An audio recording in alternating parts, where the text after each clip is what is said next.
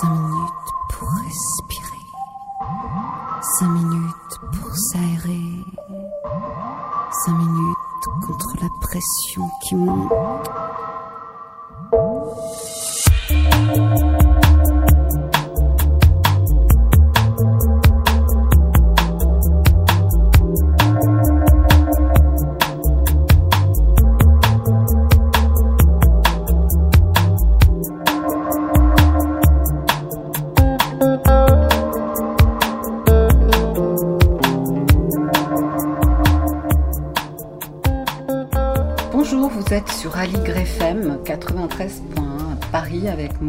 Vertigo, dans l'émission Respiration. Bien tout d'abord, je vous souhaite une, excellente année. Et euh, pour démarrer en beauté, on commence par un thème sur, euh, qui est une rencontre avec le Bouddha en quelque sorte.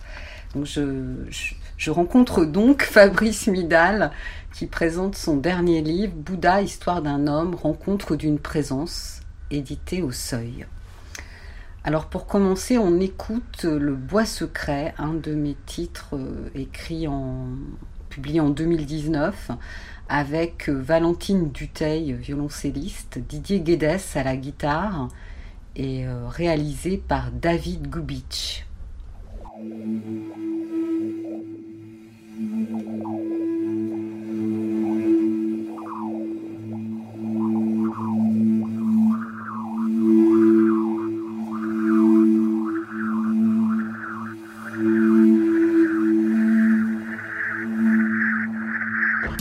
Monde un rêve, je suis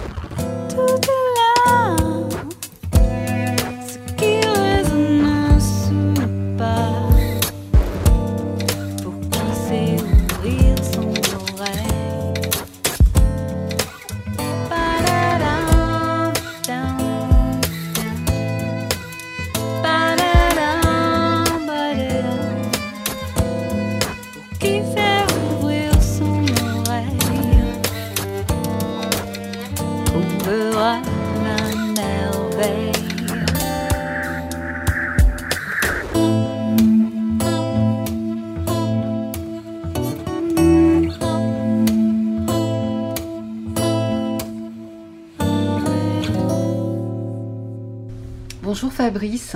Bonjour.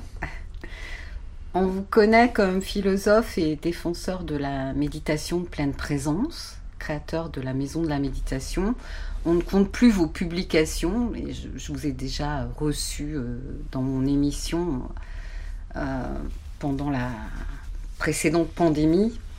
Euh, pourquoi écrire sur le Bouddha aujourd'hui et en proposer cette version en lien avec cette magnifique iconographie? Alors c'est un livre un peu singulier puisque, comme le titre le dit, mon projet c'était de faire l'histoire d'un homme et la rencontre d'une présence. Donc c'était pas euh, le Bouddha, euh, une analyse euh, théorique ou, rappeler une sorte de doctrine du Bouddha que qu'on a déjà vu souvent, mais plutôt l'histoire de cet homme comment elle a été pensée, comment elle a été vécue. Et alors évidemment, c'est un livre très très très singulier puisque euh, c'est un livre très maniable, mais qui est un beau livre avec, euh, un, tout, avec un ensemble d'images qui montrent ce qu'est le, le, Bouddha. Et donc toutes les, toutes les pages, il y a une image qui est commentée. Et on a beaucoup beaucoup travaillé avec les éditions du Seuil pour proposer euh, un parcours tout à fait surprenant euh, d'abord qui raconte la vie du Bouddha, euh, la vie de cet homme, et puis après qui montre comment ce qui a marqué, c'est sa présence, qui est du reste tout à fait étrange, puisque, par exemple, si on pense au Christ, ce qu'on a d'abord du Christ, c'est les détails de sa vie. Quand il est représenté, voilà, on le représente quand il naît, on le représente quand il enseigne, on le représente sur la croix, tandis que le Bouddha, on le présente assis en méditation. Donc ça, c'est vraiment tout à fait singulier, ça c'est unique. Mhm. On présente donc une qualité de présence. C'est pas vraiment un homme particulier, c'est une qualité de présence. Et ça m'intéressait de creuser. Mais c'est quoi cette qualité de présence? Euh, Comment elle a été, euh, comment elle a été reçue par les différents peuples qui ont été marqués par cela, et jusqu'au fait que la couverture est une peinture occidentale d'un peintre euh, de la fin du 19e siècle, Odilon Redon. Et donc ça, ça, ça, montrait un peu tout le parcours de comment euh, cet homme et cette présence peuvent nous parler aujourd'hui euh, peut-être d'une manière très différente de ce que l'on croit. Et après, un dernier point peut-être pour répondre à votre question, c'est que je voulais essayer de sortir le Bouddha de ce que l'on en dit habituellement qui me semble complètement euh, maladroit, souvent à côté, de, l'essentiel. Hmm. Alors effectivement, c'est intéressant cette approche par rapport à la position euh, du corps, puisque lorsqu'on obtient euh, l'éveil, il s'agit bien d'une expérience du corps et, de l'esprit. Donc, À part que je ne crois pas qu'on obtient l'éveil. D'accord. Bon, ben, je, crois que, je crois que ça n'a pas de sens. Parce que euh, l'idée qu'on obtiendrait l'éveil euh, crée une dualité, une séparation entre notre expérience et euh, une expérience qu'on aurait plus tard, et ça renforce le fait que mhm. nous, pauvres hommes, nous n'avons pas l'éveil, et il y en a qui auraient l'éveil, et ça crée une, distinction et une séparation. Donc je crois que c'est pas tout à fait dans cet ordre-là qu'il faudrait réussir à penser les choses, parce que je trouve que cette approche, au fond, voilà, une des choses que j'essaye de, de lever, ça crée euh, une très profonde, euh, un très profond découragement, parce que voilà, on se trouve, on se trouve confus, perdu par nos problèmes, marqué par la souffrance, et on s'en veut encore plus quand on est, quand on a pris, euh, quand on est pris dans cette perspective. Donc je pense qu'il faut sortir de cette vision-là. Je pense pas forcément. Enfin, c'est ce terme-là est effectivement le, terme qu'emploie euh, les, guides, ce qu'on appelle les maîtres dans le zen par exemple, mais euh, on peut très bien euh, être en chemin et être tout à fait satisfait de rester sur la route, puisqu'on a aussi quand même des effets de la pratique de l'immobilité silence. Ce qui est intéressant dans le zen, puisque vous parlez du zen, mmh. c'est que la grande idée de, de, Dogen, qui est un peu le fondateur du zen japonais à partir du Chan, c'est l'idée que chaque fois qu'on pratique, c'est l'éveil. Donc il n'y a pas un état à atteindre qui serait l'éveil, mais que l'éveil, c'est la pratique elle-même, telle qu'elle, quelle qu'elle soit. C'est-à-dire, je Mm. pratique et je, je m'en sors pas, et ben c'est ça l'éveil. Ouais. Euh, et je trouve que ça, voilà, ça, voilà une manière dont euh, la notion d'éveil, si on veut garder cette notion, Ouais. après, bon, moi j'ai un doute que ce soit le, le mieux, mais si on, on- on veut garder cette notion, c'est très important alors de comprendre que euh, il ne s'agit pas d'une sorte d'état euh, magnifique, une sorte de mal coquin qu'on obtiendrait un Mhm. jour et qui fait que euh, du coup je dénigre ma situation telle qu'elle est. Je crois que c'est pas du tout euh, ce c'est pas du tout ce dont il est question. J'ai bien conscience que c'est très surprenant et un peu provocateur parce que pour la plupart des gens, bah, c'est ça le bouddhisme, c'est ça le Bouddha, c'est euh, je s'ouvre et puis il va y avoir une solution et faire qu'un jour je souffre plus du tout et que tout va pour le mieux dans le meilleur des mondes, mais quand je serai éveillé et donc en entendant, je me sens coupable de ne pas l'être. Donc ça c'est vraiment, ce, je crois, une des très grandes mécompréhensions, il y en a beaucoup d'autres. Mhm. Je trouve ça très intéressant, euh, ce commentaire et votre réflexion par rapport à ça. On en revient au livre. Donc, euh, il y a différents chapitres et on commence par l'histoire du Bouddha. Donc, euh, sa naissance physique et euh, donc euh, la naissance d'un éveillé. Je vais redire le mot. Ouais, mais moi je pense, oui, mais c'est pas comme ça que c'est- pensé. C'est un peu mythique. Euh, le- La vie du Bouddha est un peu singulière parce qu'il y a, il y a c'est la vie sans doute d'un homme. Il y a tout un travail un peu historique pour essayer de comprendre quelle était euh, la vraie situation historique du Bouddha. Mais c'est très vite clair que il ne s'agit pas de présenter la vie d'un homme, mais son histoire, c'est un peu une histoire un peu mythique de ce que serait pour chacun d'entre nous euh, le chemin, euh, euh, voilà, le chemin du- d'une vie, parce que il, est sans- il était sans doute pas né dans une famille royale Oui, extraordinaire. Mm. Il était sans doute, il ressemblait sans doute physiquement pas du tout aux images qu'on a de lui. Il était sans doute, euh, mais donc là, il y a, il y a toujours une sorte de, de rapport à avoir entre la, le Bouddha historique et le mythe. Pour nous occidentaux Mm. du XXe siècle, on a l'impression, mais ce qu'on veut, c'est la vérité historique, mais euh, c'est pas forcément vrai. Il y a une parce que la dimension mythique, c'est la description de notre propre expérience qui, euh, qui arrive.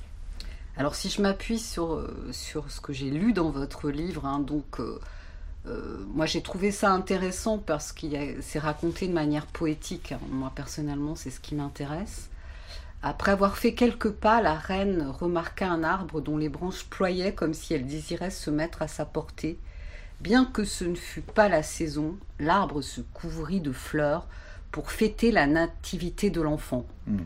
Bon, euh, cette image de, de l'arbre qui se, qui se couvre de fleurs, on, on la retrouve dans le bouddhisme. euh, Qui est une, le bouddhisme est une, euh, un lien très profond avec les arbres. mhm. Et là, c'est quelque chose. le Bouddha pratique sous un arbre, il atteint l'éveil sous un arbre. Ouais. il, euh, il, il- c'est-à-dire, il atteint l'éveil. Il, il découvre ce que ça veut dire qu'être un être humain pleinement accompli. Et donc, il y a cet arbre euh, qui salue euh, la mère du Bouddha. Et donc, euh, oui, il y, a- beaucoup. C'est une, il y a dans le, dans le Bouddha une, méditation très profonde sur l'arbre, comme ancrage, comme élévation, comme présence. Oui. Et euh, donc, avant de faire une pause musicale, j'aimerais terminer par cette, cette phrase aussi poétique que j'ai trouvée dans votre livre. Et on continuera ensuite à développer sur euh, l'histoire du Bouddha, hein, qui est le premier chapitre. Partout où il posait le pied jaillissaient des lotus, les arbres se recouvrirent de fleurs et de fruits. Des vents doux répandirent partout leur brise bienfaisante. Le Bouddha fut ainsi conduit au palais. C'est l'innocence de la naissance. C'est l'innocence d'arriver au monde. Vous arrivez au monde, il y a quelque chose, euh, il y a quelque chose comme un émerveillement. Je crois que c'est ça aussi.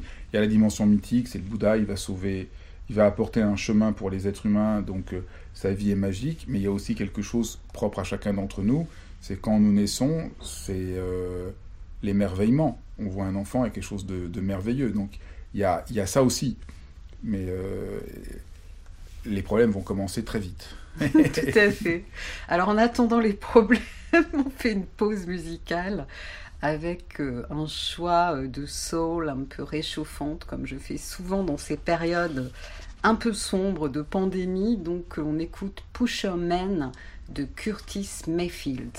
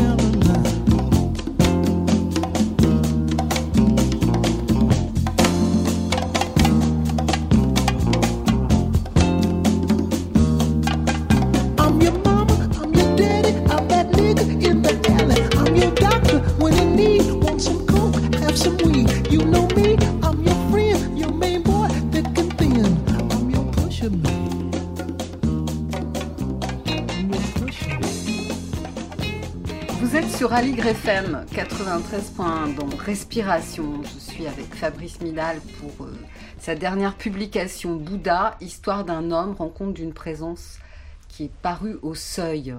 Donc nous parlions du Bouddha, euh, Fabrice, on avait évoqué euh, le début, hein, et c'est-à-dire l'enfant.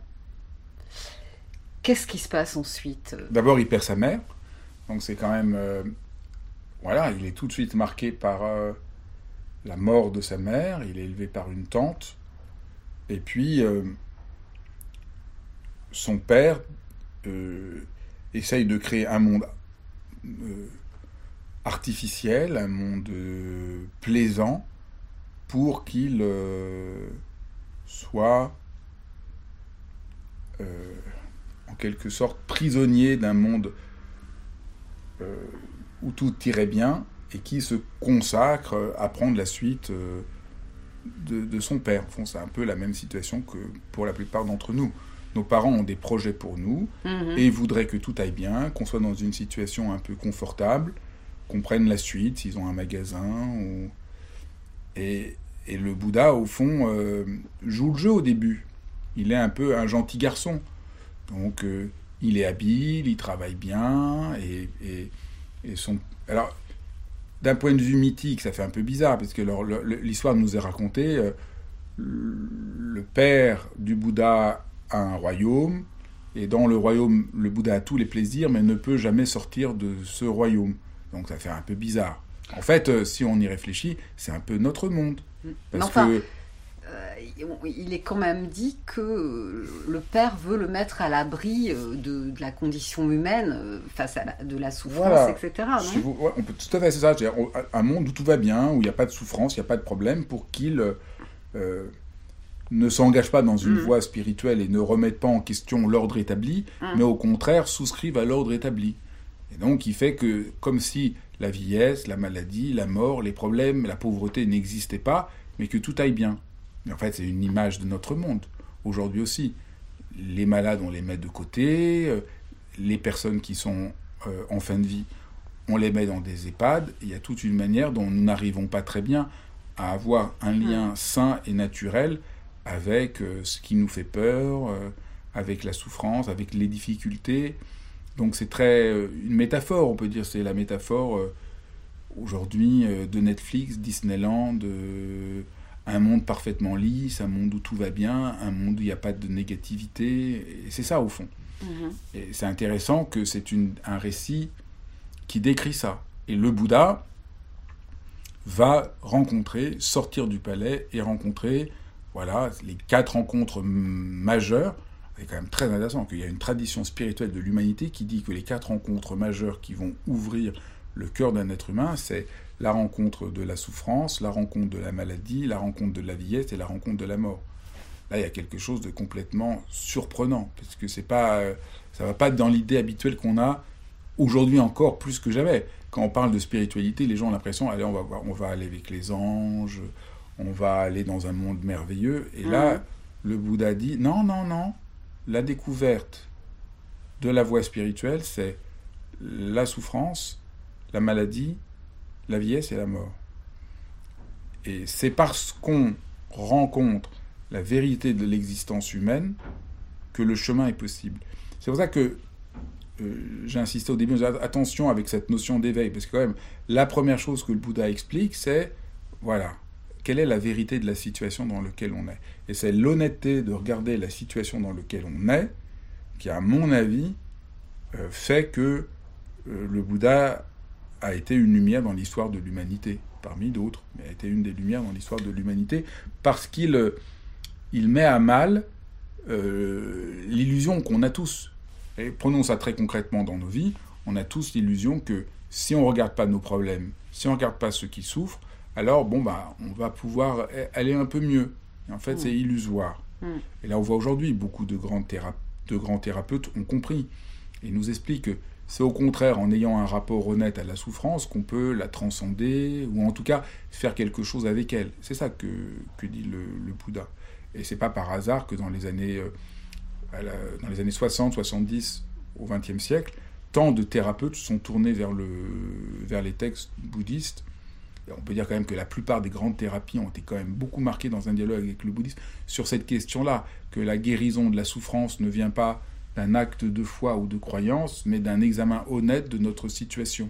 Donc, Mhm. beaucoup de thérapeutes disent tiens, c'est bizarre, il y, a, il y a une autre tradition que les traditions thérapeutiques ont existé dans d'autres euh, en Orient, et qui quand même ont beaucoup à voir avec ça, avec ce, ce chemin d'intégrité, d'honnêteté, de sincérité, et de ne pas euh, se séparer euh, de, de la souffrance.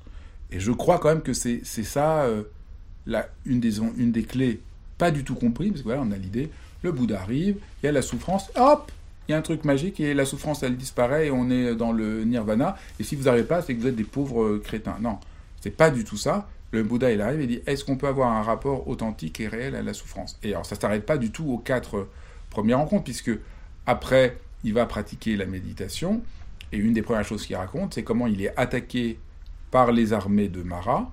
Alors là, vous voyez, c'est encore un langage mythique. Mhm. Il y a les armées de Mara, qui est le démon, qui l'attaque, etc. Mais si on décrit ça selon notre langage à nous, disons d'un langage plus, disons, plus psychologique, ce que le Bouddha décrit, c'est que même quand il a atteint l'éveil, qu'il est pratiqué, il a atteint l'éveil, eh ben, il est attaqué par, alors, d'abord, des, euh, les filles de Mara qui sont des séductrices, qui, le- qui sont très belles et, et magnifiques. Vraiment, voilà, c'est-à-dire que même s'il est le Bouddha et qu'il a atteint l'éveil, il est complètement bouleversé et ému par, euh, par euh, les jolies, euh, des, des jolies femmes. Après, il est attaqué par la panique. C'est ça, les armées de Mara. C'est ses peurs, c'est la projection de ses peurs. Mhm. Donc c'est intéressant de voir que quand même, c'est quand même frappant que quand on regarde ces images qui, sont, qui jouent un rôle central dans le bouddhisme, on voit le Bouddha assis sur, une, sur, son, sur son coussin de méditation et on voit les attaques, les attaques de démons de toutes sortes, on voit bien que c'est la même expérience que toute personne qui pratique la méditation. Il ne vit pas un état euh, de plénitude avec des lumières de toutes les Ah couleurs. oui, oui. Il a ses peurs, Mhm. il a ses difficultés, mais il garde une certaine stabilité de sa présence, Mhm. Il garde quelque chose de sa posture, il a l'honnêteté d'y faire face. Et, et- et c'est ça au fond. L'éveil, c'est pas je ne sens plus rien, je n'ai plus de problème, mais j'ai le courage de faire face à ce qui se passe avec droiture, avec dignité, avec confiance. Et ça, pour moi, je crois que c'est ça le vrai sens de la méditation, qui aujourd'hui n'est plus du tout audible. Je ne sais même pas si on peut encore parler de méditation, parce que pour les gens aujourd'hui, ça veut dire exactement le contraire. Ça veut méditer pour les gens, ça veut dire je me détends, je suis zen. Oui, c'est conf- oui, con- on, confond, on confond avec. euh, un- bon, c'est comme ça. Enfin, moi, je voudrais en revenir à, à- notre épisode qui est, qui est, euh, l'enfant, enfin l'homme qui sort du palais, etc. Je crois que ce qui est intéressant aussi, et ce que j'ai, je m'appuie sur votre ouvrage, hein, euh, il essaye pendant sept ans euh, divers techniques. Et Alors ça, c'est très important, vous avez raison. voilà, et on part de l'erreur de l'ascétisme. Euh, il tente plusieurs mouvements et au début il dit bon ben si jamais euh, il y a des ennuis, euh, il y a de la souffrance, il y a de la confusion, on n'y arrive pas, peut-être si je contrôle enfin parfaitement mon corps, mes pensées, je vais enfin atteindre la paix. Donc ça c'est la tentation de l'ascétisme, du contrôle, donc ne plus manger, ne plus être pris par le désir, ne plus être pris par... Vraiment l'idée euh, qui est, qui est toujours aussi présente aujourd'hui, c'est vraiment... euh, on a l'impression que la vie du Bouddha pourrait être écrite aujourd'hui, puisque c'est... Beaucoup de gens ont l'impression que s'ils contrôlent tout, le triomphe de la volonté euh, fera qu'ils aient la vie qu'ils veulent obtenir et que par un effort de volonté, on peut réussir à- à ne plus souffrir. Voilà, donc il expérimente que ce chemin-là est une erreur. complète erreur. Parce que ça ne fait que renforcer votre égocentrisme et votre orgueil, et ça ne vous ouvre à rien. Et qu'une vie humaine, c'est une vie qui accepte que les incidents, les mouvements, le chaos sont inhérents à l'existence humaine. Et croire qu'on peut simplement par la volonté réussir, c'est vraiment euh, une grande erreur. La manière de s'apaiser et de trouver une forme de paix cette vie, c'est euh, d'être en paix avec euh, notre propre, notre propre humanité, plutôt que d'être contre notre humanité. On peut dire l'ascétisme ou le contrôle de la volonté, c'est croire qu'on peut se libérer de notre humanité pour être enfin en paix. Mais on voit bien aujourd'hui, la réalité augmentée. Il y a tout un discours aujourd'hui qui considère que l'homme doit créer sa propre réalité comme il l'entend. Et on voit bien à quel point ça détruit la Terre, c'est extrêmement violent, et ça se fait au nom d'une négation de la dignité humaine pour les autres. Oui. Et donc le Bouddha là offre un chemin euh, qui malheureusement n'est pas celui que est un chemin encore peu compris aujourd'hui, mais qui me semble euh, ouvrir beaucoup de pistes extrêmement intéressantes. C'est-à-dire faire la paix avec le fait qu'on n'est pas parfait, qu'on n'est pas des robots. On voit bien notre société voudrait qu'on soit un peu comme des robots. Donc ce qui est intéressant avec vous, Fabrice, c'est que vous ramenez toujours ça euh, à, notre réalité d'aujourd'hui. Ça, c'est vraiment très, très intéressant. Alors donc, euh, il a effectivement trouvé un chemin qui permet d'habiter euh, cette présence ouverte. On va faire une, une pause musicale avec à nouveau un morceau de Curtis Mayfield. C'est Kung Fu Fighting. Oh, oh, oh,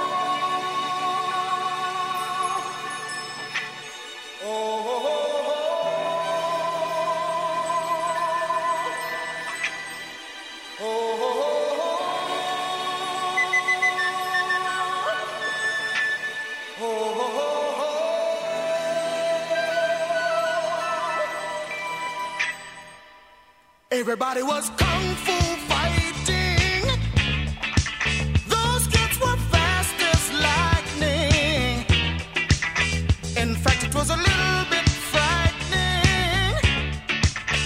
they fought with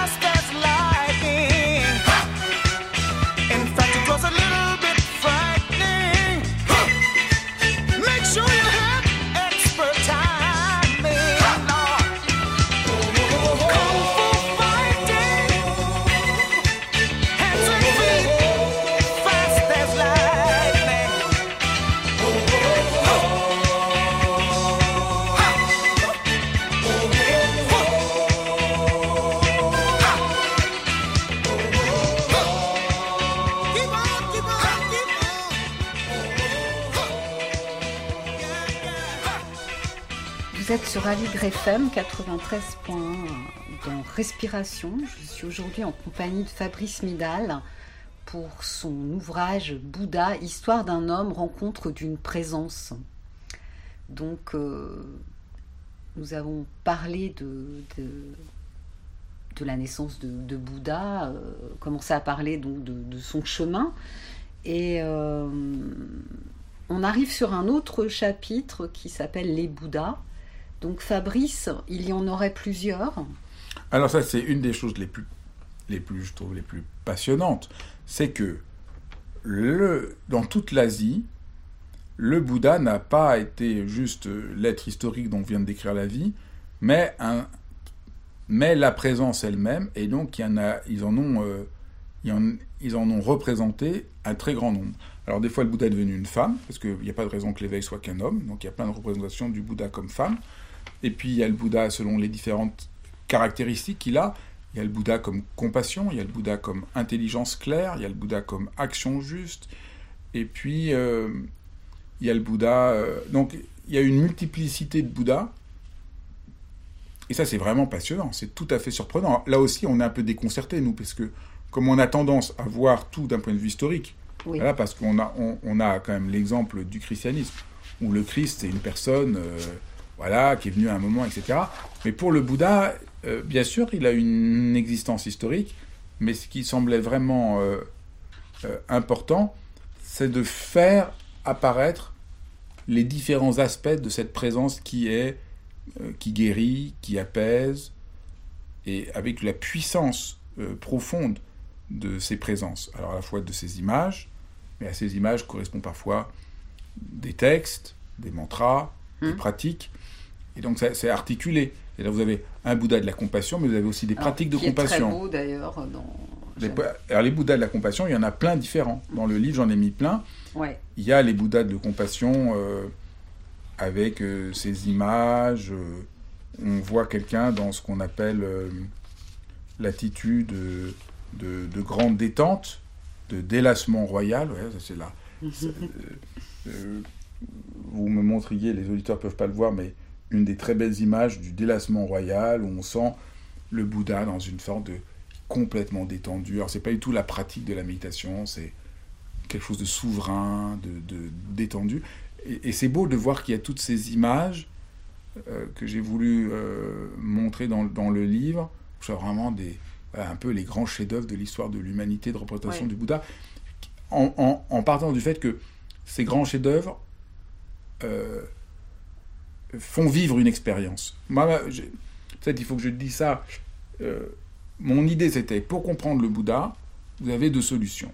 Une solution, c'est de lire les textes. Mais le problème, c'est que on ne comprend pas très bien les langues pali ou sanskrit. Les traductions sont, à mon avis, très souvent fautives. Ça pose des grands problèmes. Par exemple, prenons juste un exemple. Euh, on traduit partout que le bouddhisme nous explique qu'il faut renoncer au désir. Mais le mot désir ne veut pas du tout dire désir. Le, le Bouddha n'a jamais dit qu'il faut renoncer au désir. Parce que le désir, dans la langue occidentale, en Occident, euh, le désir, c'est l'allant de vie. Le Bouddha ne dit pas qu'il faut renoncer à l'allant de vie. Il parle qu'il faut renoncer à l'accrochement, au fait, à la, à la volonté de saisie crispée. Donc Mhm. c'est pas du tout. Donc les traductions posent énormément de problèmes. Moi je pense que presque tous les mots aujourd'hui le bouddhisme c'est renoncer au désir, c'est l'impermanence, c'est l'interdépendance. Ils c'est- sont déformés alors. Et moi je pense tout ça, tous ces mots-là me semblent pas tout à fait une bonne traduction et refléter souvent des préconceptions occidentales Ouais. très profondes. Alors que l'autre voie, donc après la voie de- d'essayer de lire les textes, une autre voie, c'est de regarder les images. Et là, vous pouvez faire une expérience très directe quand vous voyez. Je pense que si beaucoup de gens, même chez eux, ont, des fois des Bouddhas ou des images de Bouddha, même s'ils ne sont pas du tout bouddhistes, c'est qu'ils sentent bien que cette image dit quelque chose d'une qualité de présence, d'une qualité d'ouverture, d'une qualité de tendresse. Et je crois que par là, on rencontre le Bouddha peut-être beaucoup mieux. Vous voyez Si on parle aux gens, qu'est-ce que c'est le bouddhisme? Ils vont dire Ah oui, il faut renoncer à la souffrance, tout ça, c'est un peu. Ils voient pas trop de rapport à leur propre vie. Mais quand ils voient une image du Bouddha, on leur demande Mais qu'est-ce que vous voyez On dit Ah, il y a une bonté, il y a une présence. Ben là, vous voyez, là, vous avez peut-être plus en... Peut-être que là, c'est plus juste. Parce que si les gens avaient représenté, avaient cru, si le Bouddha était vraiment le fait de renoncer au désir, pourquoi ils auraient présenté un être aussi lumineux, euh, euh, beau? Ça n'aurait pas de sens. Vous voyez, ils auraient fait quelque chose de complètement. On dit que le Bouddha, il veut renoncer et être dans le, dans le, dans le discours habituel. Le, le Bouddha, il veut renoncer au désir et dans le nirvana et, et abandonner euh, les plaisirs du monde. Et on voit le Bouddha, ça, on voit bien que l'image correspond pas du tout à ça. Aucune image ne correspond à ça. Donc peut-être que le discours qu'on tient sur le bouddhisme est Mm. tout à fait, euh, tout à fait erroné. Alors là, c'est pas l'enjeu dans ce livre. De, j'a- j'avais Mm. écrit dans d'autres livres des, des commentaires un peu plus précis, détaillés des textes et pourquoi on les lit de travers et pourquoi au fond, euh, vous savez, une grande partie de la lecture du bouddhisme, elle vient à travers euh, une lecture protestante. C'est beaucoup les protestants qui ont d'abord étudié le bouddhisme et ont projeté leurs problèmes euh, Mhm. et leurs questions dans le bouddhisme qui n'a rien à voir avec le, le- avec le protestantisme, ou le stoïcisme aussi, par exemple. Donc souvent, quand les gens parlent du bouddhisme, je me dis toujours, mais c'est bien, ils parlent pas du bouddhisme, ils parlent du stoïcisme ou de l'épicurisme. Ils sont pas du tout dans l'altérité réelle qu'est le bouddhisme par rapport à nos, à nos traditions. Et donc, euh, ce fait qu'on n'y voit pas grand-chose. Alors que quand on, on regarde ces images, il se passe, il se passe quelque chose qui est avant même qu'on comprenne, mais il y a comme une sorte de transmission de cœur à cœur. Et c'était ça un peu que, que, je voulais faire. Et là, je veux dire, j'ai eu beaucoup de chance parce que les éditions du Seuil ont vraiment compris le projet et on a inventé un livre qui est aussi quand même euh, simplement en, ouvrant le livre, sans même avoir à, à, le lire, simplement en le regardant, je crois qu'il y a une transmission qui se passe de cette expérience de présence, de bonté, de, mmh. de paix, et qui n'est pas notre idée habituelle. Voilà, notre idée habituelle de paix, c'est, il n'y a plus aucun problème. Non, il y a une manière d'intégrer les problèmes de manière heureuse. Et par exemple, c'est une image qui me plaît beaucoup du Bouddha, c'est on le voit euh, assis avec un serp sous sur un serpent, et le serpent euh, le protège. Donc c'est un immense serpent. Mmh. Et je trouve que c'est une image très forte, ouais. qui est très centrale, parce que ça veut dire quoi? Ça veut dire que le Bouddha, nous en Occident, on a souvent des représentations de quelqu'un qui tue le dragon. Parce que l'obscur, il faut le vaincre. Et on voit que le Bouddha n'a pas du tout cette vision, il faut tuer le l'ombre, mais il faut l'intégrer à soi. Ouais. Et ça, aujourd'hui, on verrait bien tous les liens avec la pensée de Jung et tout ça, mais et je crois que ces, ces images où le Bouddha est assis sur un serpent, qui n'est plus contre lui, mais qui le protège. On voit la tête immense du serpent sur la tête du Bouddha, qui le protège, et j'ai intégré le cercle du mouvement de la vie. Je n'ai pas rejeté les émotions, j'ai réussi à voir par où elles sont puissantes et quelle est leur force. Et c'est des choses très simples. Est-ce que euh, méditer comme il faut et entrer dans le chemin et apaiser sa souffrance, c'est ne plus jamais être triste, ne plus jamais être en colère, ne plus jamais être jaloux, ne plus jamais avoir mal, ne plus jamais être blessé, ne plus jamais être ému? Ou est-ce que c'est donner à tout cela une forme qui nous permet de vivre avec de manière plus apaisée et heureuse Et sentir que derrière la colère, il y a quand même un sens d'injustice qui est profond, que derrière le chagrin, il y a la tendresse de notre propre cœur. Donc voilà, il y a une réhabilitation de la, de la dimension mmh. profondément humaine qui me semble extraordinairement euh, profonde et éclairante pour nos vies aujourd'hui. Oui, c'est vrai. Alors, euh, les, vous parliez que de partager cette expérience par euh, la contemplation des images de ce livre, qui est un très beau livre en effet. Mais est-ce qu'on ne pourrait pas dire aussi que c'est tout simplement euh, en, en s'asseyant en silence qu'on va avoir aussi euh, une possibilité de rencontre avec cette voie-là Oui, parce que quand on s'assoit, on est le Bouddha. Ça, c'est, c'est, important, vous avez tout à fait raison, j'ai, j'ai pas assez insisté là-dessus, parce que le Bouddha, c'est l'histoire d'un homme, bien sûr, mais c'est aussi notre propre histoire. Et c'est aussi notre propre présence. C'est ça que, toujours central à la voie bouddhiste, qui est aussi très déconcertant pour nous, c'est de dire attention, ne faites pas du Bouddha un dieu, vous allez en faire une idole. souvent, les Occidentaux, ils ont eu l'impression que le Bouddha était une forme d'idolâtrie, parce qu'ils voyaient tous ces gens qui avaient des images du Bouddha. Donc ils ont dit, oulala, là là, mais ils sont idolâtres. En fait, pas du tout. Le, les, les images de Bouddha, le Bouddha n'est pas prié comme un être extérieur à nous qui va nous sauver. Le Bouddha, son image est vénérée en tant qu'elle est l'image de notre propre, de notre propre être. Alors évidemment, je dis ça, j'ai bien conscience que dans certains cas, cette entente a été perdue, puis que le Bouddha a donné naissance à des superstitions. Mais le mmh. cœur même de la tradition bouddhiste, c'était euh, l'image du Bouddha n'est que l'image de notre propre présence. Et quand vous pratiquez, vous rencontrez le Bouddha en vous. C'est ça. C'est absolument clair. Et donc s'asseoir, c'est être, c'est être le Bouddha tout de suite. Tout de suite. Alors on fait une petite pause. Euh musicale en quelque sorte, puisque ça va être une grosse pluie pour balayer les vieilles énergies euh, de 2021.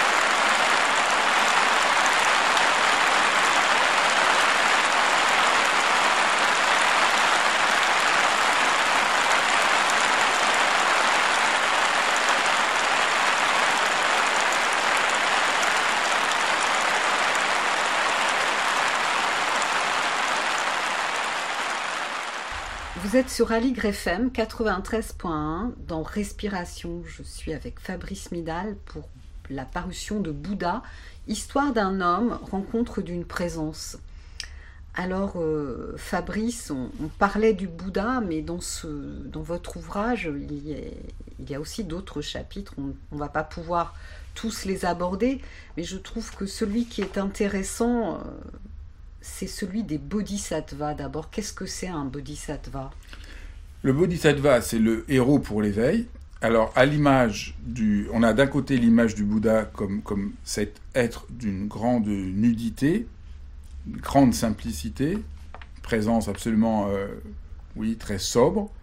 Et puis à un moment, euh, il y a eu ce, sens-là du bodhisattva qui est représenté comme dans toute sa souveraineté, comme, un prince ou comme une princesse avec des joyaux de manière extrêmement élégante euh, et qui, qui, manifeste la noblesse de notre propre cœur. Et le, le bodhisattva est central à tout un mouvement au, cœur du bouddhisme qu'on appelle le, Mahayana, le, véhicule ample et, grand, et mhm. qui est vraiment euh, l'idée que la méditation, la présence, tout ce que nous avons décrit, euh, manière d'être assis euh, au cœur de sa vie, au cœur de sa propre confusion, de devenir ami avec son ombre. C'est certes un aspect magnifique de la voix, mais qu'il y a un autre aspect de la voix qui est ouvrir son cœur et développer une forme de compassion profonde pour tous les êtres. Et le Bodhisattva incarne euh, cet allant, cette mhm. profondeur. Alors, un des Bodhisattvas les plus connus, c'est Avalokiteshvara, le Bouddha de la compassion. Et il a plein de visages différents. Et par exemple, une des images qui que, que, je trouve très, très, très beau, c'est que vous avez peut-être vu déjà, les gens ont peut-être déjà vu, cette étrange figure avec euh, plusieurs têtes et plusieurs bras. Par exemple, 11 bras, ou oui. Euh, plusieurs têtes, 11 têtes, 1000 bras. Enfin, il y, a plein, il y a plein de manières différentes. Et en fait, le Bouddha, le Bodhisattva, il, voilà, il pratiquait la compassion pour aider les êtres. Et un jour, il, regarde combien d'êtres il a aidé et combien d'êtres souffrent. Il voit qu'il y a tellement d'êtres qui souffrent encore qu'il est découragé. Et comme il avait fait le vœu d'aider les gens sans jamais se décourager, comme il a fait, comme là il se décourage, et eh ben il explose en morceaux. Son être explose, mais ça c'est tellement beau, c'est un langage mythique, vous voyez, c'est tellement beau. Il mm. explose, et le Bouddha le recolle les morceaux, mais pour qu'il soit pas découragé, il lui donne plein de bras et plein de têtes pour qu'il puisse être encore plus agissant et voir davantage la souffrance du monde. Et ça, je trouve que, vous ça décrit une histoire, on dit oui, mais quel rapport? Mais oui, c'est notre vie il y a des moments, euh, si on a le désir et l'allant d'aider le monde, il y a un moment où on va se décourager. Et, le Bouddha dit, il ne faut pas se décourager. À une nouvelle difficulté, il faut donner naissance à un nouveau bras, à un, nouveau désir d'aider. Et ce qui compte, c'est pas forcément de tout réussir à faire, mais de laisser ouvert ce désir ardent d'aider. Et quand on dit que le bouddhisme est la sacre, quand les gens me disent mais le Bouddha, le bouddhisme c'est tuer le désir, je dis eh ben, je veux bien moi, mais alors toute la voie du Mayana, c'est comment intensifier le désir d'aider tous les êtres, comment intensifier l'aspiration, sortir de soi, ouvrir son cœur, sentir cet allant, cette noblesse d'être. C'est quand même extraordinaire. évidemment, en, ça, il y a aussi là une mécompréhension, parce qu'on appelle ça compassion. Et c'est pas très bien dit, parce que compassion en français, ça veut dire compassion, passion, souffrir, souffrir avec. Donc on a l'impression que la compassion, c'est bah, vous n'allez pas bien, bah, je vais souffrir avec vous. Or, c'est pas du tout, du tout l'idée qu'il y a dans la tradition bouddhiste. C'est pas la compassion, c'est le désir ardent d'alléger la souffrance. Mmh. Donc, ça, vous voyez, c'est pas du tout la même chose. C'est pas du tout l'empathie. L'empathie, quelqu'un souffre, je souffre avec, mais après, quand je, il y a plein de soignants qui ont euh, ce qu'on appelle un burn-out empathique, parce qu'ils ils sentent tellement la souffrance des autres qu'ils explosent. La compassion, c'est pas sentir la souffrance de l'autre, c'est sentir le désir ardent d'aider l'autre à alléger sa souffrance.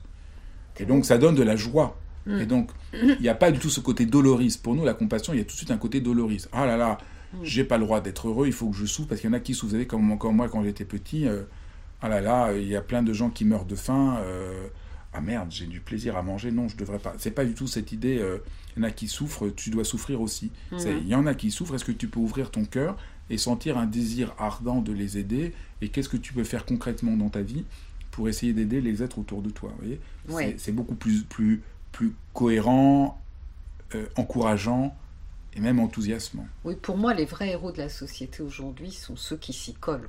Voilà, les gens vraiment qui, euh, qui vont aider euh, les plus démunis, qui sont confrontés à la douleur. Pour moi, ce sont vraiment les héros. Moi, je dirais, si je peux juste faire un oui, mais en même temps, je dirais, dans presque toutes les professions, vous pouvez être un héros. Parce que si vous êtes prof, eh ben vous pouvez, euh, en étant prof, parier pour l'intelligence de vos élèves. Et puis si vous avez un don à faire ça, ben faites-le là. Et puis si quelqu'un euh, il est serveur dans un restaurant, eh ben il peut le faire au lieu de juste euh, n'avoir aucun rapport et faire son boulot mécaniquement, il peut le faire avec du cœur et il peut peut-être toucher le cœur des gens autour de lui et leur faire du bien. Et il y a une sorte de contagion bénéfique qui peut avoir lieu.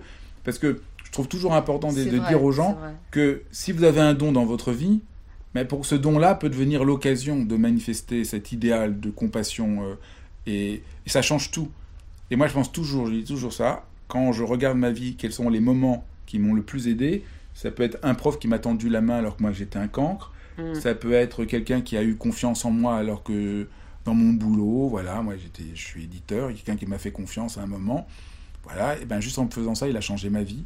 Et donc tout le monde peut changer la vie de gens en ayant, en, en ayant cette attitude-là. Et on peut donc tous devenir des héros dans, notre, dans nos propres vies. C'est vrai, c'est vrai, c'est très juste. C'était une très bonne observation. Je pense qu'on a effectivement tous un talent. Euh, on a tous un talent et on ne pense pas que c'est dans ce lieu-là, puisqu'on y est déjà bon, qu'on peut, même, peut aider le partager, monde. On peut partager. Et ça peut tout changer. Et on peut faire. Voilà, on a tous vu euh, vous allez boire un café et quelqu'un vous tend le café comme si vous étiez quelqu'un qui un emmerdeur, puis quelqu'un tend le café comme si vous étiez quelqu'un d'important, et puis ça change tout. Ça change votre journée. Ça change votre journée, et puis du coup vous allez parler autrement aux autres personnes, c'est merveilleux. Et là on peut partager le, le trésor de notre humanité. Oui, comme ce matin quand je suis venue vous rendre visite, moi qui appréhendais ce trajet à la défense, une, une femme m'a m'a bien guidée, donc je me suis sentie en confiance. J'ai suivi euh, mon chemin tout droit sans trouver le nom des rues, etc. Et je suis arrivée vraiment même dix minutes en avance. C'est ça. ça, c'est grâce à un sort de Bouddha qui vous a guidé. et c'est ça, c'est ça au fond. C'est une manifestation du Bouddha. On peut appeler ça comme ça. Bien sûr. Alors, on parlait des bodhisattvas. Euh, il y en a un qui m'a intéressé. Si vous, aviez, vous pouviez faire un petit commentaire c'est Chen Rezi, puisque il est euh, au Tibet euh, fruit de l'union d'un Bouddha et d'un démon singe. Alors, le Chen Rezi, c'est le mot tibétain pour Avalokiteshvara. Donc c'est toujours la même chose. Ah c'est le même, c'est le Bouddha de la compassion. Il a, il a plein de noms, parce que Kanon au Japon, c'est le même. Et il devient une femme. Donc, euh, et, et, même les appareils photo Canon s'appelle Canon du nom de du nom, ça veut dire Avalokiteshvara. C'est toujours le même nom. C'est assez rigolo. Et en fait, bon, évidemment, le Bodhisattva de la Convention, il a pris plein de noms.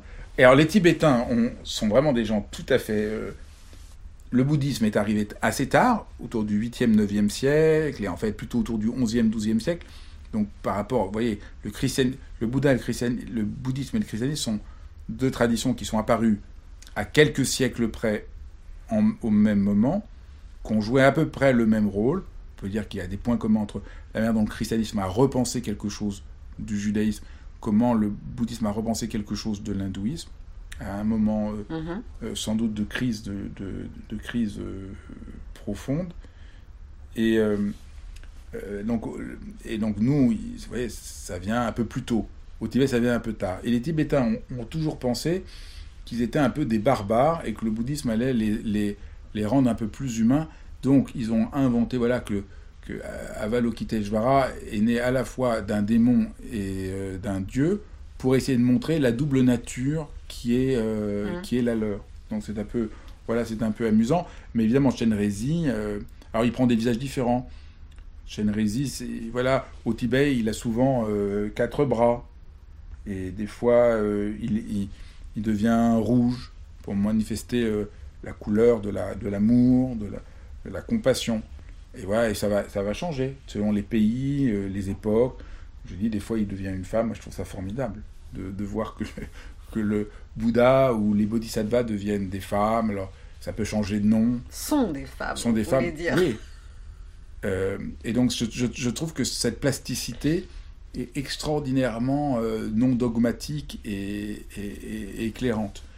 Ouais. Et j'ai beaucoup, euh, dans le livre, essayé de témoigner de ça, de, de la manière. euh, je ne veux pas du tout dire que le bouddhisme n'a pas été victime, euh, n'a pas été euh, parfois euh, extraordinairement patriarcal, hein, malheureusement. Oui. Mais il y a des. Re- Donc, je ne veux pas du tout créer une image, une, donner l'illusion de quelque chose de parfait.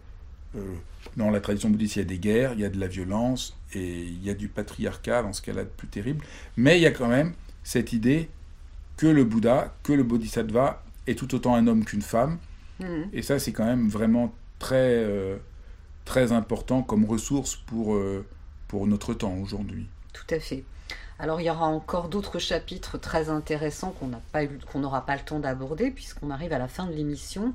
Donc euh, il, en a- il y en a un sur les grands disciples du Bouddha et, et des maîtres de la tradition bouddhiste, et puis un aussi sur les monuments bouddhistes.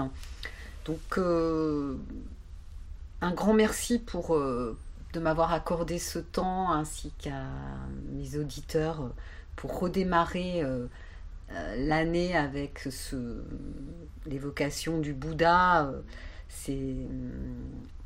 Je, voulais vous demander maintenant quelle était votre, votre actualité, euh, Fabrice. Avez-vous d'autres projets euh, Ben, je vais sortir un, livre qui va s'appeler Les cinq portes, trouve le chemin de ta spiritualité, où je vais, euh, qui sera surtout de sortie quand, les auditeurs nous écouteront, et où j'essaye de dessiner comment chacun peut inventer le chemin de sa propre spiritualité, au lieu d'essayer de suivre des règles euh, qui ne peuvent peut-être pas lui correspondre, et que l'expérience spirituelle, c'est l'expérience la plus simple, la plus ordinaire, et que c'est vraiment une sorte... Il y a tout un ensemble de discours euh, euh, religieux et théologiques et intellectuels qui ont fait une sorte d'OPA de la spiritualité, qui font que les gens ont l'impression que c'est pas pour eux. Et je voulais montrer dans ce livre que pour savoir qui nous sommes et nous accomplir, il faut trouver le chemin de notre propre spiritualité. ben, Un grand merci. On, on attend cet ouvrage avec impatience. Et vous êtes sur Aligre FM 93.1 dans, dans Respiration. Euh, la prochaine émission euh, portera sur un thème sur l'art de l'haïku. Je reçois Pascal Sank. Pascal Schenck. Schenk, merci, autour de son livre Un haïku chaque jour chez Point Vivre. Formidable. Bonne rentrée à tous.